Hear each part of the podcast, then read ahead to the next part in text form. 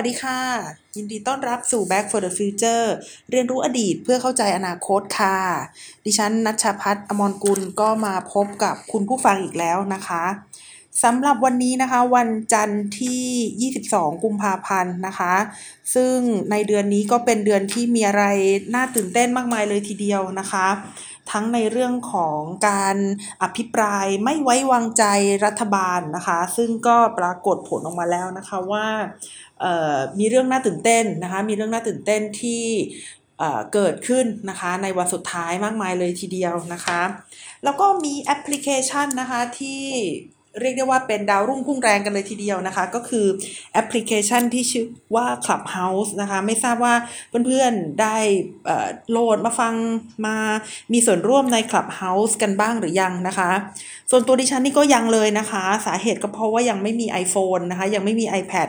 ตอนแรกก็คิดว่าจะไปหามาครอบครองเหมือนกันนะคะ แต่แต่ว่าก็ไม่ได้เกี่ยวกับ Clubhouse นะคะ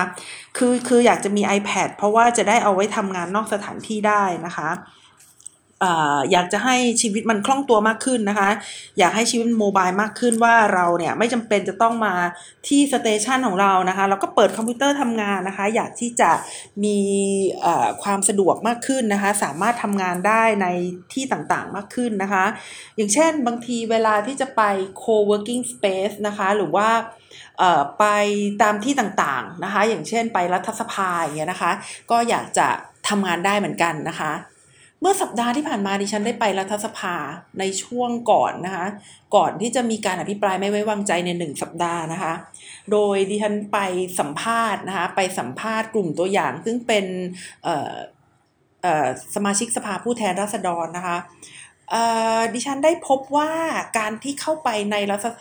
รัฐสภาเนี่ยนะคะ ในฝั่งของสสนะคะ คือจริง ๆ แล้วไปทั้งฝั่งของสสและสวนั่นแหละ แต่ว่าตอนที่ไปฝั่งของสสเนี่ยไปก่อนที่จะอภิปรายไม่ไว้วางใจนะคะเขาเขาก็วุ่นกันทีเดียวนะคะเอ่อ ดิฉันไม่มีที่นั่งเลยนะคะ ไม่มีที่นั่งเลย ก็ก็ก็ไปด้วยความลำบากมากนะคะหนึ่งไม่มีที่จอดรถเนี่ยหนึ่งหนึ่งอย่างละก็ไปด้วยขนส่งสาธารณะนะคะก็ไป แล้วก็โอ้ตอนจะเดินออกมาเนี่ยเรียกรถเนี่ยนะคะก็เป็นเรื่องที่เอ่อวุ่นวายพอสมควรนะคะ เพราะว่าประตูมันซับซ้อนมากก็เดินไกลมากนะคะ กว่าที่จะได้ออกมาเนี่ยนะคะ มีมีความลำบากมากในการเข้าไปรัฐสภานะคะ ก็ยังคิดเลยว่าพ่อแม่พี่น้องที่เข้าไปเนี่ยก็คงจะลำบากอยู่มากพอสมควรนะคะ แล้วก็สถานที่มันก็แออัดยัดเยียดนะคะ ดิฉันไม่มีที่จะนั่งนะคะไม่รู้จะไปนั่งที่ไหน ไม่รู้จะทำยังไงนะคะ ก็คิดอยู่เหมือนกันว่าก็คงไปในที่ที่พอที่จะนั่งแล้วก็หยิบหยิบอะไรขึ้นมาทำงานได้ ไปที่โรงอาหารค่ะ ปรากฏว่ามันสกปรกมากเลยนะคะ คือคือคือโรงอาหารมันมันคับแคบนะคะ มันไม่น่าที่จะพอให้ผู้คนเนี่ยเข้าไปใช้บริการได้นะคะ แต่ว่ามาดูอีกทีแล้ว เอ่ออาจจะเป็นไปได้ว่าโรงอาหารเนี่ยเขาไม่ได้ออกแบบมาให้สสใช้งานหรือเปล่านะคะสสเขามีที่นั่งทานข้าวของเขา ซึ่งเป็นที่กินฟรีเอ่อเช้ากลางวันเย็นของเขาเนี่ยอยู่ในอยู่อยู่ข้างในข้างบนหรือเปล่านะคะ คนที่มาทานข้าวเนี่ยก็น่าจะเป็นเจ้าหน้าที่นะคะ หรือว่าเป็นอ่าเป็นผู้มาติดต่องานแบบดิฉันเนี่ยนะคะ หรือว่าเป็น บุคคลอื่นๆนะคะ เพราะฉะนั้นโรงอาหารก็เลยค่อนข้างที่จะแคบมากนะคะ ดูไม่น่าจะเหมาะสมกับกับจำนวนผู้คนนะคะที่อยู่ในรัฐสภาสักเท่าไหร่นะคะ แล้วก็ครั้งหน้านะคะ ครั้งหน้าถ้าดิฉันไปเนี่ยก็คงจะต้องเตรียมทิชชู่เปียกไปด้วยนะคะ เพราะว่าโต๊ะมันโต๊ะมันสกปรกมากๆเลยทีเดียวนะคะ คือคือคือคือไม่สามารถที่จะเอาคอมพิวเตอร์หรือว่าเอกสารกระดาษอะไรวางได้ง่าย ๆ เลยนะคะ มันมันสกปรกมากเลยทีเดียวนะคะ คือคือที่ฉันทำงานอยู่ที่ศูนย์ราชการเนี่ย แต่แต่ว่าโต๊ะเอ่ยเก้าอี้เอ่ยมันจะแลดูสะอาดกว่าด้วยซ้ำนะคะ กว่าที่จะไป แล้วที่ฉันไม่ได้ไปในเวลาเร่งด่วนนะ เพราะว่าก็เข้าใจว่าเวลาเร่งด่วนก็คือช่วงเวลาอาหารเช้า เวลาเที่ยงถึงบ่ายอะไรพวกนี้คนคงจะเยอะนะคะ ดิฉันไม่ได้ไปช่วงนั้นนะคะ คือคือดิฉันไปช่วงกลางๆเนี่ยที่ที่ที่จะพอนั่งได้นี่นะคะ ก็พบว่าโอ้โหมัน มันแออัดยัดเยียดแล้วมันก็สกปรกอยู่พอประมาณนะคะ เพราะฉะนั้นความฝันของดิฉันที่จะจะจะไปนั่งทำงานที่รัฐสภาในการรอเวลาเข้าพบใครเนี่ยก็ก็น่าจะยากนะคะ อาจจะต้องคิดคิดวิธีการใหม่นะคะอาจจะต้องคิดวิธีการใหม่ คือดิฉันหิ้วคอมพิวเตอร์ไปไงแต่ว่าไม่กล้ากางออกมา เพราะกลัวคอมเลอะนะคะเอ่อมันมันมันโต๊ะมันแบบมันคือ คือคือคือนั่งได้เฉยๆนะคะ แต่ว่าถ้าเกิดจำเป็นจะต้องทำจริง ๆ ก็คงจะต้องมีทิชชู่เปียกอย่างที่บอกนะคะ แล้วก็ค่อยค่อยเช็ดโต๊ะนะคะ แล้วก็นั่งแล้วก็จะทำงานอะไรเข้าไปนะคะคือรู้สึกว่ามันเป็น user enemy ไม่ใช่ user friendly นะคะ คือมันไม่ใช่ที่ที่เราจะไปพักผ่อนแบบไม่ใช่พักผ่อนเสียใหม่ คือมันไม่ใช่ที่ที่เราจะไปนั่งทำงานได้นะคะ ไปแล้วก็รีบ จัดการอะไรให้เสร็จแล้วก็รีบกลับนะคะมันมันก็น่าจะเป็นประมาณนั้นนะคะ เพราะว่าเออมันมันไม่เหมือนที่ที่ประชาชนจะไปหาผู้แทนของเขาได้เลยนะคะ มันแออัดมาก ๆเลยนะคะเออดิฉันคิดว่าส่วนหนึ่งก็มาจากการที่มันสร้างไม่เสร็จสักทีด้วยนะคะ บางส่วนที่เห็นเนี่ยมันมันเก่าไปแล้ว แต่แต่บางส่วนก็ยังสร้างไม่เสร็จนะคะ ก็ไม่เข้าใจว่าอะไรมันเกิดขึ้นที่รัฐสภาบ้างนะคะ และเมื่อสัปดาห์ถัด ถัดมาจากสัปดาห์ที่ฉันไปเนี่ยฉันก็ก็ไปอีกนะคะ แต่อันนั้นเนี่ยไปคนละงานก็คือไปอนุกันมาธิการอของสวนะคะ ก็ได้ข่าวว่าน้ำไม่ไหลนะคะ น้ำไม่ไหลไม่สามารถที่จะทำธุระในในรัฐสภาได้นะคะ ก็คือเข้าห้องน้ำห้องท่าไม่ได้โอ้โห มันก็อะไรอยู่ทีเดียวนะคะ ต้องถึงขนาดอันอันอันปัสสาวะอุจจาระกันเลยทีเดียวนะคะ เวลาไปรัฐสภาเนี่ย ก็สะเทือนใจนะคะว่า โอ้โห มันไม่พร้อมอะไรจะขนาดนี้นะคะ ก็หันกลับมาดูนะคะว่าโอ้โหเวลาอยากจะทำงานอะไรให้มันโมบายเนี่ยนะคะเอ่อประเทศเรามันไม่พร้อมขนาดนี้เชียวหรือ และยิ่งยิ่งอยู่ในศูนย์กลางของอำนาจนะคะ ก็คือรัฐสภาเนี่ยก็ยิ่งยิ่งไม่พร้อมขนาดนี้เลยหรือนะคะ ก็ยิ่งสะเทือนใจเข้าไปใหญ่นะคะ นอกจากอภิปรายไม่ไว้วางใจนะคะ นอกจากแอป Clubhouse แล้วเนี่ยอีกเรื่องหนึ่งนะคะที่เห็นแล้วมันก็สั่นสะเทือนนะคะ ความรู้สึกอยู่มากมายเลยทีเดียวนะคะ ก็เรื่องของภาพข่าวนะคะที่มีคนเนี่ยไปที่ธนาคารกรุงไทยนะคะมากมายเพื่อที่จะไปยืนยันตัวตนนะคะ เพื่อที่จะไปรับสิทธิ์นะคะรับสิทธิ์เราชนะหรืออะไรเนี่ยนะคะที่รัฐบาลเนี่ยเขามีนโยบายไว้ให้นะคะ คือเห็นสภาพผู้คนที่เข้าไปแออัดยัดเยียดนะคะแล้วก็เห็นสภาพการ ต้อนรับนะคะของเหล่าเจ้าหน้าที่แล้วก็ก็เสียใจในหลายภาคส่วนนะคะ คืออย่างนี้ ธนาคารเขาก็มีภารกิจของเขานะคะ คือธุรกรรมนะคะ แล้วก็มาวันหนึ่งเนี่ยได้มอบหมายภารกิจใหม่ให้เขานะคะ ในการที่ช่วยรัฐบาลนะคะ ในการกันกรองนะคะ ผู้ที่ จะไปรับสวัสดิการภาครัฐเนี่ยดิฉันก็ยังรู้สึกว่ามันจะเป็นการเพิ่มภาระให้กับเจ้าหน้าที่นะคะของธนาคารเนี่ยมากเกินไปหรือเปล่านะคะ แล้วก็ชาวบ้านบางส่วนนะคะก็ร้องไห้นะคะ บอกว่ามาหลายวันนะคะเหมารถมาหลายมามารถบางคนเหมารถมาเป็นระยะเวลาทางไกลพอสมควรนะคะ แล้วก็ประสบปัญหาที่บัตรประชาชนเป็นแบบบัตรอ่อนอยู่นะคะ คืองี้เวลาคุณเป็นผู้สูงอายุเนี่ยนะคะ คุณคุณจะได้รับบัตรประชาชนที่ไม่จำเป็นจะต้องไปไปทำใหม่ทุก ๆ 7 ปีแล้วเนี่ยนะคะ บัตรประชาชนคุณเนี่ยก็จะเป็นบัตรประชาชนที่ใช้ได้ตลอดชีวิตเนี่ยนะคะ แล้วบัตรประชาชนที่ก่อนรุ่นที่จะมี smart smart card เนี่ยก่อนที่จะมีไอไอไอไอชิปที่ติดไว้กับบัตรประชาชนเนี่ยนะคะ ก็ยังใช้อยู่ปรากฏว่าก็ไปรอคิวตั้งนานแล้วก็ทำทำลงทะเบียนอะไรไม่ได้เนี่ยนะคะ เพราะว่า เพราะว่าบัตรประชาชนยังเป็นแบบเก่าอยู่ ก็ต้องไปทำบัตรประชาชนใหม่นะคะ ก็ทำให้เสียเวลามากมายเลยนะคะ ก็คือคือมันมีความขลุกขลุกขลักอยู่หลาย ๆ ส่วนนะคะ ก็เลยทำให้รู้สึกว่าหืมคือตอนนั้นที่ฉันก็ได้เขียนไว้นะคะว่ารัฐบาลเนี่ยนะคะควรที่จะมีเป้าหมายทางนโยบายที่ที่ชัดเจนนะคะไม่ไม่ควรที่จะบอกว่าทำนี้แล้วได้โน้แล้วได้นั้นด้วยนะคะ คือคือ มันหมายความว่าอย่างไรนะคะ หมายความว่ามีเป้าหมายทางนโยบายเพียงหนึ่งว่าคุณเนี่ยต้องการที่จะช่วยใคร ต้องการที่จะทำอะไรก่อนนะคะเอาเอาเอาแรก ๆ เลยว่าต้องการที่จะทำอะไรก่อนนะคะประประเด็นที่สองคือต้องการที่จะช่วยใครนี่นะคะคือคืออคนที่ไปรอคิวนะคะที่หน้า ธนาคารเนี่ยนะคะเห็นก็ทราบอยู่นะคะว่าบุคคลเหล่านั้นเนี่ยไม่ใช่เป็นบุคคลที่ได้รับผลกระทบจากวิกฤตโควิด อย่างเดียวนะคะ คือชีวิตของเขาเนี่ยเป็นเป็นผู้มีรายได้น้อย แล้วก็เป็นผู้เปราะบางเนี่ยนะคะ ได้รับผลกระทบจากสภาพของออการการพัฒนาที่ไม่เท่าเทียมเนี่ยนะคะ มาเป็นระยะเวลานานแล้ว แล้วเขาก็ไม่ใช่ผู้ที่ได้รับผลกระทบฉับพลันจากโควิดเนี่ยนะคะ คือคือกลุ่มบุคคลเหล่านี้ นะคะที่ไม่อาจจะไม่มีสมาร์ทโฟน แล้วก็เข้าไม่ถึง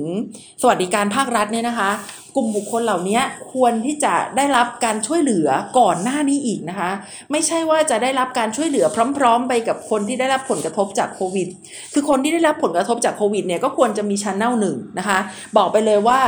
เป็นสวัสดิการเพื่อ ช่วยเหลือผู้ที่ได้รับผลกระทบจากโควิด เป็นสวัสดิการจากผลกระทบจากโควิดนั่นแหละเป็นเรื่องนั้นเลยนะคะ แล้วก็จะต้องมีชั้นแนลที่ไปดูแลคนที่เขามีปัญหานะคะ มีปัญหาอาจจะเป็นผู้ที่ได้รับผลกระทบจาก การเปลี่ยนแปลงทางเศรษฐกิจสังคมหรืออะไรก็แล้วแต่เนี่ย ซึ่ง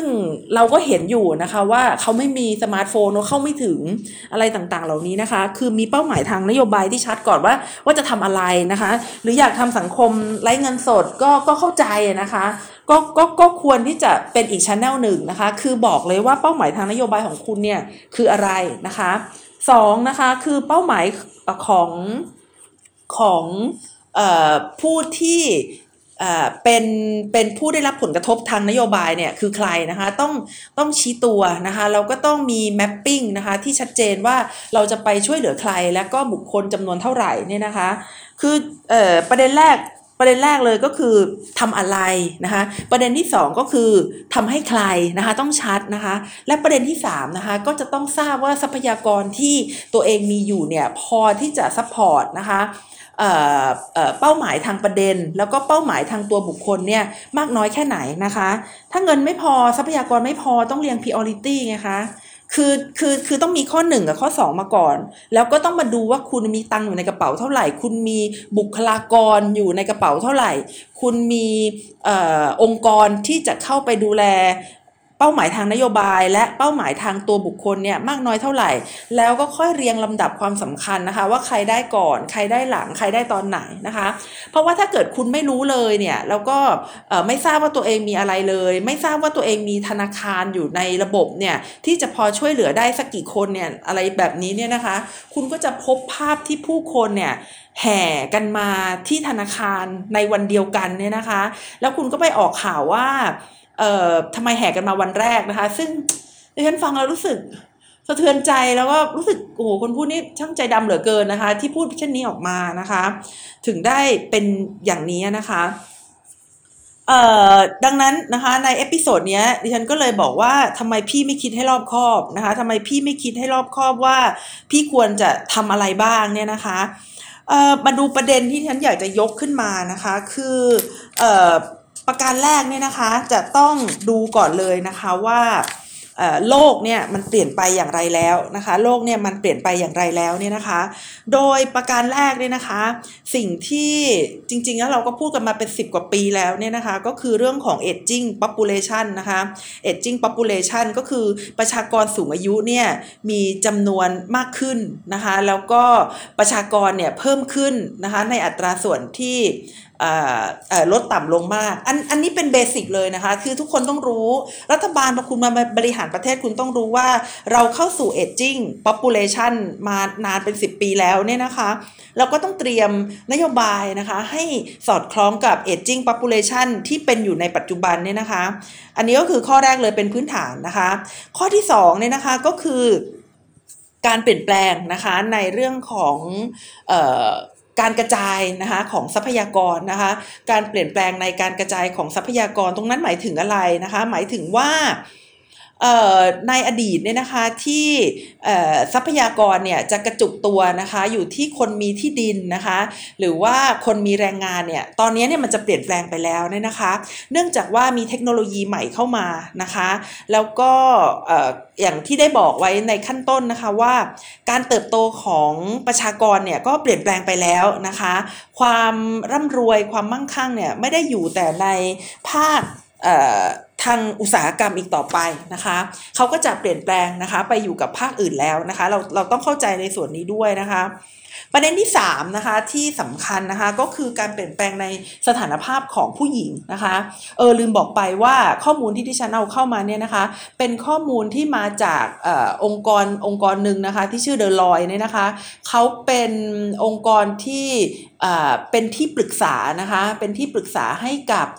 บริษัทต่างๆนะคะก็น่าจะรวมถึงองค์กรภาครัฐด้วยแหละนะคะเขาทำเขาทำซีนารีโอแอนาลิซิสที่ที่เรียนมาเล่าให้ฟังเลยนะคะ เมื่อประมาณปี 2015นะคะก็คือก่อนโควิดอีกนะคะแล้วเมื่อมันมีโควิดเข้ามาเนี่ยแน่นอนว่าสิ่งที่เขาพูดเนี่ยมันไม่ได้หายไปนะคะคือมันยังอยู่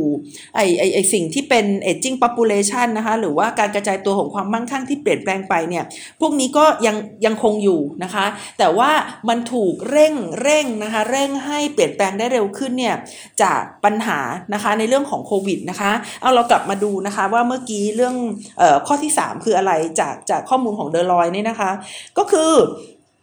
สถานภาพของผู้หญิงเนี่ยนะคะเปลี่ยนแปลงไปนะคะก็คือผู้หญิงเนี่ยที่เคยอยู่ในภาคบริการที่ที่อาจจะไม่เป็นทางการเนี่ยนะคะ ผู้หญิงเนี่ยได้เข้ามาอยู่ในภาค การทำงานนะคะที่เป็นทางการเนี่ยมากขึ้นนะคะ ภาคที่ไม่เป็นทางการคืออะไรนะคะ ภาคบริการที่ไม่เป็นทางการคืออะไร คือผู้หญิงหลายคนเนี่ยต้องเป็นแม่บ้านนะคะ และรายได้ของเขาเนี่ยก็ไม่ได้อยู่ในสภาวะที่ที่ที่เป็น GDP ของประเทศนะคะ หรือว่าเขาอาจจะมาเป็นผู้ที่ทำงานในธุรกิจที่ไม่ไม่ไม่ไม่ได้อยู่ในรูปแบบที่จะ เข้าระบบนะคะ เพราะฉะนั้นเนี่ยคนนี้เขาอาจจะมาเป็นคนขายของตามฤดูกาลนะคะ หรือว่าแรงงานตามฤดูกาลและในบางฤดูกาลเนี่ยเขาก็จะต้องกลับไปนะคะ กลับไปทำทำงานใน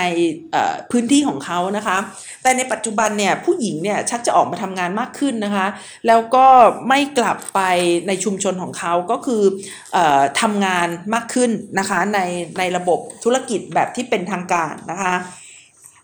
ประการที่ 4 นะคะที่เดลอยพูดไว้นะคะ คือองค์กรเนี่ยได้ได้พูดไว้นะคะ ก็คือเรื่องของการเปลี่ยนแปลงทางสังคมนะคะ ที่มาจากการเปลี่ยนคือคือคือรัฐเนี่ยนะคะรัฐบาลเนี่ยจะต้องอยู่ในสภาพสังคมนะคะ ที่จะต้องมีการ concern นะคะ concern นะคะระหว่างนะคะความปลอดภัยนะคะ security นะคะกับ ความเป็นส่วนตัวนะคะหรือ privacy นะคะสองสิ่งนี้นะคะก็จะต้องรัฐบาลนะคะก็จะต้อง concern อย่างมากทีเดียวเลยนะคะคือในขณะที่คนจำนวนหนึ่งเนี่ยนะคะเขาเป็นพวกเขาเรียกว่าพลเมืองตื่นรู้ระดับสูงนะคะ หรือว่า hyper connected citizen นะคะ เป็นเป็นเป็น citizen คือเป็นพลเมืองด้วยนะคะ แล้วก็มีการ มีความสัมพันธ์ที่เกี่ยวข้องกันมาก ๆเลยนะคะ เป็น hyper connected citizen นะคะ คือ คือคือกลุ่มบุคคลเหล่านี้เนี่ยเขาเป็นกลุ่มบุคคลที่สามารถจะติดต่อเชื่อมโยงกันนะคะ ได้อย่างทันทีทันใดนะคะ คือคือเมื่อเกิดเหตุการณ์อะไรเขาสามารถส่งข่าวกันได้มากนะคะ แล้วกลุ่มบุคคลเหล่านี้เนี่ยเป็นกลุ่มบุคคลที่มีความความ ตระหนักถึงสิทธิของตัวเองมากกว่าซิติเซนหรือว่าพลเมืองแบบดั้งเดิมนะคะ เพราะฉะนั้นนะคะเขาสามารถระดมความคิดเห็นนะคะหรือว่าแจ้งกับรัฐบาลแสดงออกถึงความไม่พอใจนะคะกับนโยบายนะคะหรือว่ากับ การบริการของภาครัฐนะคะที่ไม่มีประสิทธิภาพเนี่ยได้อย่างรวดเร็วนะคะคือคือมีคนจำนวนหนึ่งเป็นแบบนี้นะคะในขณะเดียวกันค่ะ รัฐบาลก็ต้องรับมือกับคนที่เป็นพลเมืองแบบออฟไลน์ด้วยนะคะ คนที่เป็นพลเมืองแบบออฟไลน์ก็ยังมีอยู่นะคะ ซึ่งคนเหล่านี้เนี่ยก็เป็นคนที่อย่างอย่างที่เราเห็นนะคะว่าเขาเนี่ยไม่สามารถที่จะเข้าถึงโลกของออนไลน์ได้นะคะ หรือว่าถ้าเข้ากับ โลกของออนไลน์เนี่ยก็จะเป็นผู้รับแล้วก็ไม่ คือคือคือจะอยู่กับข่าวลวงเนี่ยนะคะได้มากกว่าคนอื่นๆนะคะ พวกนี้รัฐบาลเนี่ยนะคะ ก็จะต้องอยู่อยู่กับคนสองกลุ่มนี้ ซึ่งซึ่งซึ่งจะแตกต่างกันมากนะคะ ก็ลองนึกถึงดูนะคะ ว่าประชาชนส่วนหนึ่งเนี่ยเขาจะมีช่องทางนะคะ แล้วก็มีศักยภาพในการแก้ไขปัญหาสังคมนะคะเขาจะมีสำนึกของความเป็นพลเมืองที่ที่สูงมาก แล้วก็พูดคุยกันมีความมีการตั้งความหวังนะคะที่สูงมากนะคะเขา อาจจะมาในรูปแบบของบุคคลนะคะหรือว่าอาจจะมาในรูปแบบขององค์กรนะคะ ที่อุทิศตัวนะคะเพื่อความเปลี่ยนแปลงทางสังคม ซึ่งมันมีแบบนี้จริง ๆ นะคะกลุ่มบุคคลเหล่านี้เนี่ยที่ดิฉันเรียกว่าเป็น hyper connected citizen นี่นะคะ เขาต้องการเอ่อเอ่อ ความการการที่สังคมจะเปิดมากขึ้นนะคะ มีความโปร่งใสมากขึ้น แล้วก็มีนวัตกรรมมากขึ้นนะคะ ในการที่จะทำอะไรต่างๆนะคะ นี่ก็เป็นนี่ก็เป็นปัจจัยนะคะ ประการที่4นะคะก็คือการเปลี่ยนแปลงทางสังคม ซึ่งอย่างที่บอกว่าไม่ได้ไป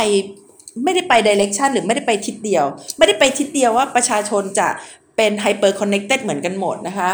อีกทิศหนึ่งที่รัฐบาลจะต้องรับมือก็คือว่า คนอีกกลุ่มหนึ่งเนี่ยเขาออฟไลน์เขาไม่รู้เรื่องเขาไม่ต้องการมีส่วนร่วมนะคะแต่ในอีกกลุ่มหนึ่งเนี่ยเขาต้องการมีส่วนร่วมอย่างมาก และรัฐบาลเนี่ยจะต้องหาสิ่งที่เรียกว่าเป็น balance นะคะหรือว่าสิ่งที่เป็นสมดุลนะคะระหว่างกลุ่มคนที่ต้องการที่จะเข้ามามีส่วนร่วมแล้วก็ ต้องการเรียกร้องโน่นนี่นั่นมาก ๆ กับกลุ่มคนที่ไม่ทราบอะไรเลย ไม่มีข้อมูลอะไรเลยนะคะ แล้วก็ไม่เข้าใจอะไรเลยเนี่ยก็ก็จะมีกลุ่มหนึ่งนะคะข้อต่อไปเนี่ยนะคะก็คือปัญหาเดิมของโลกนะคะมันกำลังกลับมานะคะ คือจริง ๆ แล้วมันไม่ได้หายไปไหน นี่ที่ฉันกำลังพูดถึงเรื่องของ การเปลี่ยนแปลงสภาวะภูมิอากาศนะคะหรือว่า climate change นะคะคือคือแต่ก่อนมันไม่ได้หายไปไหนนะคะยังมีปัญหาเรื่อง climate change อยู่นะคะแต่ว่าตัวผลักดันเนี่ยมันมันอาจจะ หายไปชั่วคราวนะคะ ตัวผลักดันที่หายไปชั่วคราวเนี่ยมีอยู่ 2 ปัจจัยนะคะ ปัจจัยแรกคือมหาอำนาจนะคะ คือสหรัฐอเมริกานะคะ คืออตั้งแต่ปี 2016 นะคะ จนกระทั่งปี 2000 เนี่ยประเทศสหรัฐอเมริกาค่ะ อยู่ภายใต้รัฐบาลนะคะอของประธานาธิบดีโดนัลด์ทรัมป์นะคะ ที่มีความใส่ใจต่อเรื่องของ climate change เนี่ยที่ค่อนข้างที่จะต่ำมากนะคะ เขาก็เลยทำให้ตัวผลักดันนะคะในเรื่อง climate change เนี่ยมันลดลงนะคะนี่ก็คือปัจจัยแรกนะคะคือมหาอำนาจ ปัจจัยที่2นะคะก็คือในเรื่องของเอ่อแพนดมิกนะคะหรือว่าเรื่องของโควิดที่พอเข้ามาแล้วเนี่ยก็ได้ทำให้ ความสนใจของโลกนะคะที่มีต่อประเด็นเรื่อง climate change เนี่ยลดต่ำลงนะคะด้วยเรื่องของการลดลงของการใช้ทรัพยากรนะคะการลดลงของการใช้พลังงานนะคะแล้วก็การเพิ่มขึ้นของสิ่งที่เรียกได้ว่าเป็น สินค้าใช้ครั้งเดียวทิ้งนะคะ ซึ่งแต่ก่อนเนี่ยถือว่าเป็นบาปนะคะถือว่าเป็นอนันตริยกรรมเลยในการที่ใช้ถุงพลาสติกหรือว่าภาชนะแบบใช้แล้วทิ้งนะคะ แต่ในปัจจุบันเนี่ยตอนที่มีช่วงโควิดนะคะกลับกลายเป็นว่าถุงพลาสติกแบบใช้ครั้งเดียวทิ้งนะคะ หรือว่าพวกภาชนะใส่อาหารที่ใช้ครั้งเดียวทิ้งเนี่ยก็ได้กลับเข้ามาใช้อีกครั้งหนึ่งนะคะ แต่นะคะแต่ว่าความตกใจนะคะในการรับมือกับโควิดเนี่ยมันก็ลดต่ำลงแล้วนะคะความ กังวลนะคะในเรื่องการเปลี่ยนแปลงสภาวะภูมิอากาศนะคะ มันก็จะกลับมาอีกครั้งหนึ่งแล้วนะคะ เพราะว่าวัคซีนก็กำลังจะมาเนี่ยนะคะ แล้วก็การกังวลเกี่ยวกับเรื่องของโควิดเนี่ยมันก็น่าจะลดน้อยลงนะคะ เพราะฉะนั้นเรื่องพอไคลเม e เชงกลับมาเนี่ยมันจะส่งผลกระทบใน 2 ส่วนนะคะ ส่วนแรกก็คือส่วนของ policy หรือส่วนของนโยบายนะคะ ส่วนที่ 2 ที่จะกระทบนะคะก็คือส่วนที่จะกระทบในเรื่องของเอ่อ physically หรือว่าสิ่งที่จะเกิดขึ้นจริง ๆนะคะ มาดูเรื่องนโยบายก่อนนะคะคือพอสหรัฐอเมริกาเนี่ยกลับเข้ามาเป็นผู้เล่นในเรื่องของการเมืองในเรื่องของ climate change แนวเนี่ยนะคะมาตรฐานต่างๆ มันก็จะกลับคืนมาอีกครั้งหนึ่งนะคะ จากเดิมที่ยุโรปเนี่ยเขาเคยเป็นผู้เล่นหลักผู้เล่นเดียวในช่วง 4 ปีที่ผ่านมานะคะ ผู้เล่นที่จะกลับเข้ามาเนี่ยเขาก็จะมาสร้างมาตรฐานนะคะ เพราะฉะนั้นไม่ว่าจะเป็นสห ประชาชาตินะคะไม่ว่าจะเป็น World Economic Forum นะคะหรือว่า EU เจ้าเก่าเนี่ยเขาก็จะมาสร้างมาตรฐานนานานะคะเกี่ยวกับเรื่องของเอ่อ climate change นะคะเพราะฉะนั้นนะคะเพราะฉะนั้นเอ่อเราต้องมีระบบการตรวจสอบย้อนหลังนะคะเกี่ยวกับเรื่องของคาร์บอนฟุตปรินต์นะคะว่าสินค้าชิ้นหนึ่งที่เราผลิตออกมานะคะเอ่อหรือว่าการท่องเที่ยวที่เราเอ่อเป็นเป็นการบริการเนี่ยมีคาร์บอนฟุตปรินต์เท่าไหร่นะคะไม่เช่นนั้นเราก็จะถูกปรับลดมาตรฐานได้นะคะ แล้วก็จะมีผลต่ออัตราภาษีหรือว่าการแข่งขันของเราในตลาดโลกนะคะอย่างตัวอย่างที่ชัดๆนะคะ ก็ในเรื่องของปาล์มน้ำมันนะคะ ช่วงนี้ราคาปาล์มน้ำมันแพงเนี่ยนะคะ น้ำมันปาล์มไม่ใช่ปาล์มน้ำมันน้ำมันปาล์มแพงเนี่ยนะคะ แต่ว่า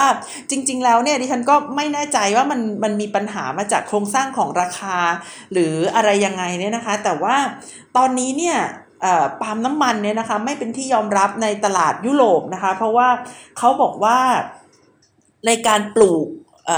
ปาล์มเนี่ยนะคะในการปลูกปาล์มน้ำมันเนี่ยในยุโรปเนี่ยเขามองว่าในเอเชียตะวันออกเฉียงใต้นะคะโดยเฉพาะอย่างยิ่งมาเลเซียนะคะอินโดนีเซียนะคะได้มีการโค่นป่าเขตร้อนนะคะเพื่อที่จะปลูกปาล์มน้ำมัน เพราะฉะนั้นสินค้าที่เป็นปาล์มน้ำมัน หรือว่ามีส่วนผสมจากปาล์มเนี่ยนะคะน้ำมันปาล์มเนี่ยจึงไม่เป็นที่ยอมรับในในสหภาพยุโรปนะคะ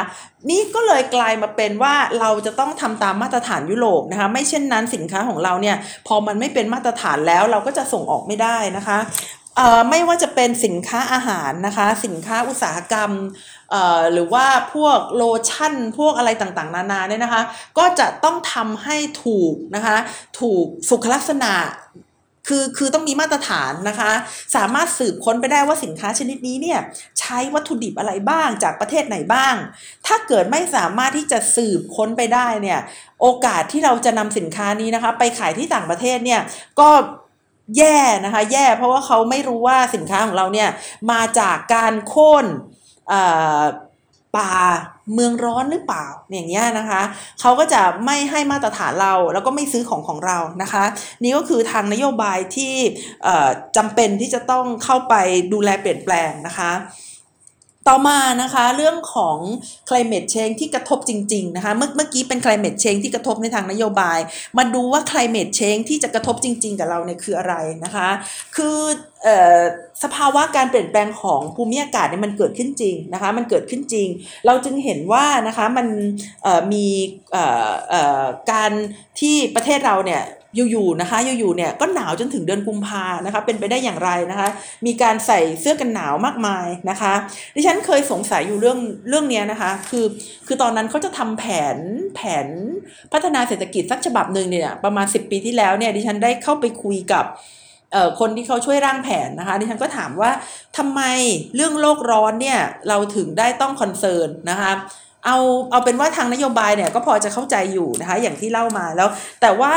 คือดิฉันคุยกับคนนั้นเนี่ยดิฉันบอกว่ายุโรปเนี่ยเวลามันมีการเปลี่ยนแปลงสภาวะภูมิอากาศเนี่ยเขาจะได้รับผลกระทบมากเพราะเขาอยู่ในเขตอบอุ่น แต่เราเนี่ยในฐานะที่เราอยู่ในเขตร้อนชื้นเนี่ยถามว่ามันมีผลกระทบอะไรกับประเทศเราไหมนะคะ เพื่อนบอกว่ามีนะคะ เพื่อนบอกว่ามีเพื่อนบอกว่า เวลามันร้อนขึ้นนะคะ หรือว่าเวลามันหนาวลงเนี่ยพืชพันธุ์บางอย่างเนี่ยมันอาจจะปลูกไม่ได้ หรือมันอาจจะโอเวอร์สปายได้นะคะ เวลาหนาว เวลาอากาศมันเย็นเนี่ย พืชบางอย่างมันมันมันมันมีผลิตภัณฑ์เนี่ยออกมาเยอะมากกว่าปกตินะคะ แล้วถ้าเกิดทำ contact farming เนี่ย มันสินค้ามันไม่ได้ขนาดหรือว่าสินค้ามันออกมามากเกินไปนะคะ ก็ต้องมีการทำลายสินค้ากันขึ้นนะคะ ถ้าเกิดสินค้าไม่ได้มาตรฐานนะคะ หรือว่าฝนน้อยฝนมากนะคะ ก็เกี่ยวข้องกับการ ผลผลิตนะคะของสินค้าเกษตรกรรมเหมือนกัน แล้วในฐานะที่ประเทศของเราเนี่ยเป็นประเทศที่ส่งออกนะคะสินค้าเกษตรกรรมเนี่ยค่อนข้างที่จะมากนะคะ เพราะฉะนั้นการเปลี่ยนแปลงสภาวะภูมิอากาศก็จึงส่งผลกระทบต่อสินค้าของประเทศไทยไปด้วยนะคะ และหลักนอกจากนี้แล้วเนี่ยนะคะมันยังกระทบกับ กลุ่มคนที่เรียกได้ว่าเป็นกลุ่มคนรายได้น้อยนะคะ หรือว่ากลุ่มคนเปราะบางนะคะ หรือว่าคนที่ต้องอาศัยพึ่งพิงกับทรัพยากรธรรมชาติ เพราะเวลามันเกิดการหนาวขึ้นเป็นระยะเวลายาวนาน หรือว่าร้อนขึ้นหรือว่าแล้งเป็นระยะเวลายาวนานเนี่ยนะคะ คนที่ต้องอาศัยทรัพยากรธรรมชาติเนี่ยก็เลยเป็นผู้ที่ได้รับผลกระทบหลักเลยนะคะ นอกจากคนแล้วสัตว์ด้วยนะคะ สัตว์ป่าอย่างเช่นช้างเนี่ยซึ่งเคยเกินอาหารนะคะในป่าแล้วพอเกิดสภาวะภูมิอากาศเปลี่ยนแปลงแล้วเขาไม่สามารถที่จะกินพืชพันธุ์ธัญญาหารที่อยู่ในป่าได้เขาก็ต้องลงมานะคะลงมาอออกจากป่าเข้ามาแล้วก็มาทำลายพืชพันธุ์ธัญญาหารนะคะของประชาชน มันก็เลยกลายเป็นเรื่องที่ว่าพอเกิดปัญหาการเปลี่ยนแปลงของสภาวะภูมิอากาศ ก็กลายเป็นว่ากลายเป็นนะคะจากปัญหาการเปลี่ยนแปลงสภาวะภูมิอากาศเนี่ยกลายไปเป็นปัญหาในเรื่องของความมั่นคง เพราะว่าพออช้างเนี่ยลงมานะคะที่พื้นราบแล้วเนี่ยเขาก็จะ มาบางทีก็มาสู้นะคะหรือว่าคนเนี่ยเข้าไปขวางช้างเนี่ยก็ก็ก็จะเกิดอันตราย หรือว่าบางทีเอาไฟไปช็อตช้างเข้าช้างก็เสียชีวิตนะคะก็เกิดเป็นปัญหาอาชญากรรมอีกนะคะเป็นคดีอีกนะคะก็เลยกลายเป็นว่าการเปลี่ยนแปลงสภาวะภูมิอากาศเนี่ยที่จริงแล้วเนี่ยเกิดผลกระทบจริงๆเนี่ยต่อประชาชนเนี่ยมากนะคะมากมากมากกว่าที่คิดนะคะ ประเด็นถัดไปนะคะประเด็นที่6นะคะก็เป็นประเด็นในเรื่องของการเปลี่ยนแปลงในเทคโนโลยีนะคะซึ่งอาจจะอาจจะเกี่ยวข้องกับเรื่องที่ 3 เมื่อกี้นะคะก็คือการเปลี่ยนแปลงทางสังคมนะคะการเปลี่ยนแปลงทางเทคโนโลยีเนี่ยมันคืออะไรนะคะมันคืออการเปลี่ยนแปลงที่ได้สร้างนะคะ social network นะคะหรือว่าเครือข่ายทางสังคมนะคะที่เป็นเครือข่ายใหม่นะคะที่มันสร้าง การสนทนาแบบ2ทางนะคะ แบบที่ Clubhouse นะคะเอ่อบางคนเนี่ยบอกว่ามันเหมือนวิทยุนะคะ แต่บางคนบอกว่ามันไม่เหมือนวิทยุตรงที่ว่ามันมีการโต้ตอบกันด้วยนะคะ คือคือแล้วมันทำให้คนธรรมดาเนี่ยซึ่งอาจจะไม่ได้เป็นคนที่มีชื่อเสียงในสังคมนะคะ แต่เป็นคนที่มีความรู้เป็นคนที่มีคอนเทนต์เป็นคนที่มีเนื้อหาเนี่ยเข้ามาเป็นคนที่มีตัวตนในสังคมนะคะ แล้วก็คำถามของเขาเนี่ยอาจจะท้าทายนะคะ ความรู้รู้ที่มีอยู่ในสังคม เพราะฉะนั้นความรู้ที่มีใครบอกว่า 5 ปีทันสมัยเนี่ยเออหปีล้าสมัยเนี่ยมันอาจจะไม่ใช่ 5 ปีแล้วก็ได้นะคะ มันอาจจะเร็วกว่านั้นก็ได้นะคะ ถ้าเกิดมีคนที่มีความรู้ใหม่นะคะ แล้วก็นำเสนอความรู้เนี่ยได้ก่อนคนอื่นๆนะคะ นอกจากนี้แล้วนะคะการเปลี่ยนแปลงในเทคโนโลยีเนี่ยได้ส่งผลกระทบไอ้ตรงนี้สำคัญนะคะ แล้วดิฉันก็จะมาเล่าให้ฟังเนี่ยว่ารัฐบาลจะต้องตระหนักนะคะว่ามันมีสิ่งที่เขาเรียกว่าเป็น cloud computing นะคะ cloud computing หรือว่าการเปลี่ยนแปลงนะคะที่เกิดขึ้นในในระบบคอมพิวเตอร์เนี่ยนะคะ มันทำให้ การทำงานที่ยากๆ แล้วจำเป็นต้องอาศัยความร่วมมือของคนหลาย ๆ คน และอาศัยสติปัญญาจากคนเยอะๆเนี่ย มันมันเกิดขึ้นได้นะคะ คืองานที่ยากๆ และสลับซับซ้อนมีข้อมูลเยอะๆเนี่ยมันเกิดขึ้นได้นะคะ มันสามารถทำให้รัฐบาลเนี่ยสามารถทำ scenario analysis ได้นะคะทำข้อมูลเชิงระบบและวิเคราะห์สิ่งที่จะเกิดขึ้นได้ ซึ่งตรงนี้มันสำคัญไง มันสำคัญตรงที่ว่าโอ้คุณสามารถทำ mapping ได้นะคะ คุณทำสามารถทำเอ่อเอ่อข้อมูลนะคะที่จะรู้ได้นะคะว่าใครยากจนนะคะหรือว่า บริเวณใดพื้นที่ใดมีปัญหา และรัฐบาลเนี่ยก็สามารถแก้ไขปัญหาได้นะคะก่อนที่ปัญหานั้นเนี่ยจะเกิดขึ้นแล้วก็มีการร้องเรียนเข้ามานะคะยกตัวอย่างเช่น ถ้าสมมุติว่าการจัดเก็บภาษีนะคะในบริเวณนั้นเนี่ยมันลดลงกระทันหันนะคะหรือว่าเวลาเราพบว่ามีการปิดตัวของธุรกิจเนี่ยเกิดขึ้นนะคะ ในพื้นที่ใดนะคะอย่างมากมายเนี่ยเราก็สามารถทราบแล้วว่าตรงนั้นเนี่ยเขากำลังจะมีปัญหา หรือว่าเขามีปัญหาไปแล้วนะคะ รัฐบาลก็สามารถลงไปช่วยเหลือนะคะ จัดเป็น mobile service นะคะลงไปที่ส่วนส่วนนั้นได้นะคะซึ่งของเหล่านี้เนี่ยมันมันมันมีเทคโนโลยีที่ทำให้รัฐบาลสามารถวิเคราะห์ได้นะคะ ก่อนที่ปัญหานั้นเนี่ยจะจะถูกร้องเรียนโดยประชาชนด้วยซ้ำไปนะคะ ต่อมานะคะเทคโนโลยีระดับก้าวหน้านะคะ เทคโนโลยีระดับก้าวหน้าเนี่ยมันเป็นเทคโนโลยีที่เปลี่ยนโลกเลยทีเดียวนะคะ อย่างเช่น เอาง่ายๆที่พบก็คือ 3D printing เนี่ยนะคะ เป็นเทคโนโลยีที่เปลี่ยนโลกได้เลยทีเดียวนะคะ แต่ว่ามันก็ต้องการคนที่ใช้เป็นนะคะ แล้วก็ต้องการแอปพลิเคชันที่จะสามารถนำเทคโนโลยีเข้ามาใช้ได้นะคะ เช่นเดียวกับเทคโนโลยีที่เป็นหุ่นยนต์นะคะ ทั้งเล็กและใหญ่เลยนะคะ ซึ่ง พูดได้เลยนะคะว่าเทคโนโลยีระดับก้าวหน้าเนี่ยนะคะจะทำให้สามารถรับรู้ความต้องการได้นะคะ คาดการได้นะคะเป็น AI ที่สามารถคาดการได้และที่สำคัญเนี่ยนะคะไอ้ระบบพวกนี้เนี่ยมันทำมันทำการ domestic policing นะคะหรือว่า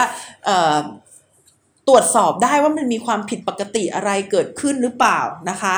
อย่างตอนนั้นเนี่ยได้ไปอ่านเอกสารชิ้นหนึ่งเนี่ยนะคะ ที่เขาสามารถใช้เทคโนโลยีนะคะ รับรู้ได้เลยนะคะว่ามันมีการโอนเงินนะคะ หรือว่ามีการสะสมอย่างผิดปกติหรือเปล่านะคะของบัญชีนะคะที่เกิดขึ้น หรือว่าคนบางคนเนี่ยที่มีการเพิ่มขึ้นของเงินในบัญชีมากๆเนี่ยนะคะ อย่างผิดปกติแล้วเนี่ยเราแล้วคือคือคือก่อนหน้านั้นเนี่ยเขาไม่ได้มีไม่ได้มีการโอนเข้ามาของเงินมากมายนะคะ แต่อยู่ๆก็ โอนเข้ามาเนี่ยเยอะแยะไปหมดนะคะในในรอบสัปดาห์ในรอบเดือน หรือว่าจริง ๆ แล้วแค่เดือนเนี่ยนะคะ เราก็สามารถทราบได้แล้วว่า เอ๊ะคนละคนนี้เขาทำไมถึงมีเงินโอนเข้ามาในบัญชีเยอะมากมายนะคะ แล้วเขาเนี่ยมีโปรดักชันหรือว่ามีมีการผลิตอะไรที่สอดคล้องกับการที่มีเงินโอนเข้ามาในบัญชีมากหรือเปล่านะคะ ซึ่งถ้าเราจับ ความผิดปกตินะคะ พวกนี้ได้เนี่ยเราอาจจะไม่ต้องมีคนมาร้องเรียนนะคะ ในเรื่องของการโกงแชร์ลูกโซ่นะคะหรือว่ามีการผิดมีความผิดปกติในเรื่องของยาเสพติดนะคะหรือว่าการพนันนะคะซึ่งสิ่งต่างๆ เหล่านี้เนี่ยมันมีเทคโนโลยีนะคะหลาย ๆ ตัวเนี่ยที่จะสามารถพบได้นะคะ ก่อนที่พวกนี้เนี่ยมันจะเป็นปัญหาด้วยซ้ำไปนะคะ มื่อวันนี้วันวันนี้ตอนตอนเช้าเนี่ยดิฉันได้คุยกับเพื่อน แล้วเพื่อนเอาเอข่าวนึงให้ดูนะคะพอดีดิฉันไม่ได้ติดตามข่าวนั้นก็คือข่าวเรื่องของแชร์ลูกโซ่อีกแล้วนะคะแชร์ลูกโซ่อีกแล้ว เป็นแชร์ลูกโซ่ที่อยู่ในภาคใต้นะคะ ซึ่งเขาบอกว่าหนูได้ทราบวงแชร์เนี้ยมาประมาณสองสามสัปดาห์แล้วนะคะ แต่หนูไม่ลงเพราะว่า วงแชร์นี้เพิ่งเริ่มต้นขึ้นเมื่อเดือนตุลาคมปีที่แล้วนี่เองนะคะ ซึ่งถ้าเริ่มต้นเมื่อเดือนตุลาคมปีที่แล้วเนี่ยนะคะ จนกระทั่งมาถึงวันนี้เนี่ยนะคะ ก็น่าจะประมาณ 1 2 1 2 3 4 เดือนเนี่ยนะคะ แต่ว่ามียอดเงินนะคะ ที่โกงไปแล้วเนี่ยถึง 800 ล้านเนี่ยนะคะ มันก็ทำให้เราได้เห็นว่านะคะเอ่อเอ่อมันมีการโอนเงินหรือมีการเคลื่อนไหวทางบัญชีที่ผิดปกตินะคะ ซึ่งสิ่งเหล่านี้เนี่ย มันอาจจะมันอาจจะมาท้าทายรัฐบาลอยู่เหมือนกันนะคะ ว่ามันอาจจะเข้าข่ายในเรื่องของความมั่นคงทางการเงิน หรือมันอาจจะเกี่ยวข้องกับในเรื่องของ privacy นะคะหรือว่าในเรื่องของอความเป็นส่วนตัวนะคะของการทำลงธุรกิจ แต่ว่าถ้าถ้าสี่เดือนแล้วมันมีรายได้เข้ามา 800 ล้านแล้วไม่สามารถที่จะพิสูจน์ได้นะคะว่าเงินที่เข้ามา 800 ล้านเนี่ยจะเอาไปใช้ ผลิตนะคะหรือว่าเอาไปให้บริการด้านใดบ้างเนี่ยมันก็มีความเป็นไปได้นะคะที่จะเป็นแชร์ลูกโซ่นะคะแล้วก็จะเกิดผลกระทบต่อประชาชนจำนวนมากนะคะคือคือดิฉันไม่อยากให้รัฐบาลเนี่ยมาเป็นฝ่ายที่จะคอยรับว่ามันมีการโกงเกิดขึ้นแล้ว ทั้งทั้งที่มันมีแนวโน้มที่มันจะอาจจะมีการโกงเกิดขึ้นได้นะคะ รัฐบาลเนี่ยจะต้องเปลี่ยนวิธีการทำงาน ไม่ใช่ว่าเป็นฝ่ายรับต้องมีการฆ่ากันแล้วถึงจะมาแจ้งความได้นะคะ หรือว่ามีการโกงกันแล้วถึงจะมาแจ้งความได้นะคะ แต่ถ้ามันมีแนวโน้มที่จะมีการโกงเกิดขึ้น มีแนวโน้มที่จะเกิดขึ้นในสิ่งที่เป็นสิ่งที่ เป็น impossible หรือว่าเป็นสิ่งที่เป็นไปไม่ได้ที่จะเกิดขึ้นนะคะรัฐบาลเนี่ยควรที่จะต้องมีหน่วยงานที่จะเข้าไปตรวจสอบนะคะก่อนที่ความเสียหายจะเกิดขึ้นอีกนะคะ และนี่นะคะก็เป็นสิ่งที่เดลอยเนี่ยเขามองไว้นะคะเมื่อ 6 ปีที่แล้วนะคะก่อนที่จะมีวิกฤตเศรษฐกิจอีกนะคะในสัปดาห์ต่อไปนะคะที่ฉันจะมาเล่าให้ฟังนะคะว่าในเมื่อมันมีเรื่องที่ มีการเปลี่ยนแปลงพวกนี้นะคะ บวกกับวิกฤตโควิด ที่เกิดขึ้นเนี่ยรัฐบาลจะทำอย่างไรนะคะ รัฐบาลเนี่ยควรที่จะนำเทคโนโลยีนะคะ หรือว่านำการเปลี่ยนแปลงทางสังคมนะคะ หรือว่ามาตรฐานต่างๆนะคะ พวกนี้เข้ามา อยู่ในการคิดของรัฐบาลเนี่ยให้คิดให้รอบนะคะมากกว่านี้ได้อย่างไรนะคะ วันนี้นะคะดิฉันนัชชาพัฒน์อมรกุลค่ะ ก็ต้องขอจากลานะคะคุณผู้ฟังไปก่อนแต่เพียงเท่านี้นะคะ สัปดาห์หน้าเนี่ยดิฉันจะมาวิเคราะห์ให้ฟังนะคะว่าในเมื่อโลกมันเปลี่ยนแปลงไปแบบนี้เนี่ยรัฐบาลนะคะรัฐบาลเนี่ยควรที่จะใช้ประโยชน์ของการเปลี่ยนแปลงต่างๆ เหล่านี้ได้อย่างไรนะคะ ไม่จำเป็นว่าจะต้องเป็นภาครับมือเท่านั้น แต่รัฐบาลเนี่ยควรที่จะเป็นภาคในการที่จะเข้าไปแก้ไขก่อนที่จะมีความเสียหายเกิดขึ้นเนี่ยสิ่งต่างๆ เหล่านั้นเนี่ยมันจะทำได้อย่างไร มันจะทำได้หรือไม่ เราจะใช้ประโยชน์จากเทคโนโลยีนะคะที่ดิฉันเล่าให้ฟังแล้วก็การเปลี่ยนแปลงทางสังคมที่เกิดขึ้นเนี่ยเข้ามาได้อย่างไรนะคะ ก็พบกันใหม่คราวหน้านะคะ ทุกๆวันจันทร์นะคะกับ Back for the Future เรียนรู้อดีตเพื่อเข้าใจอนาคตค่ะสำหรับวันนี้ก็ต้องขออนุญาต ลาคุณผู้ฟังไปก่อนนะคะ สวัสดีค่ะ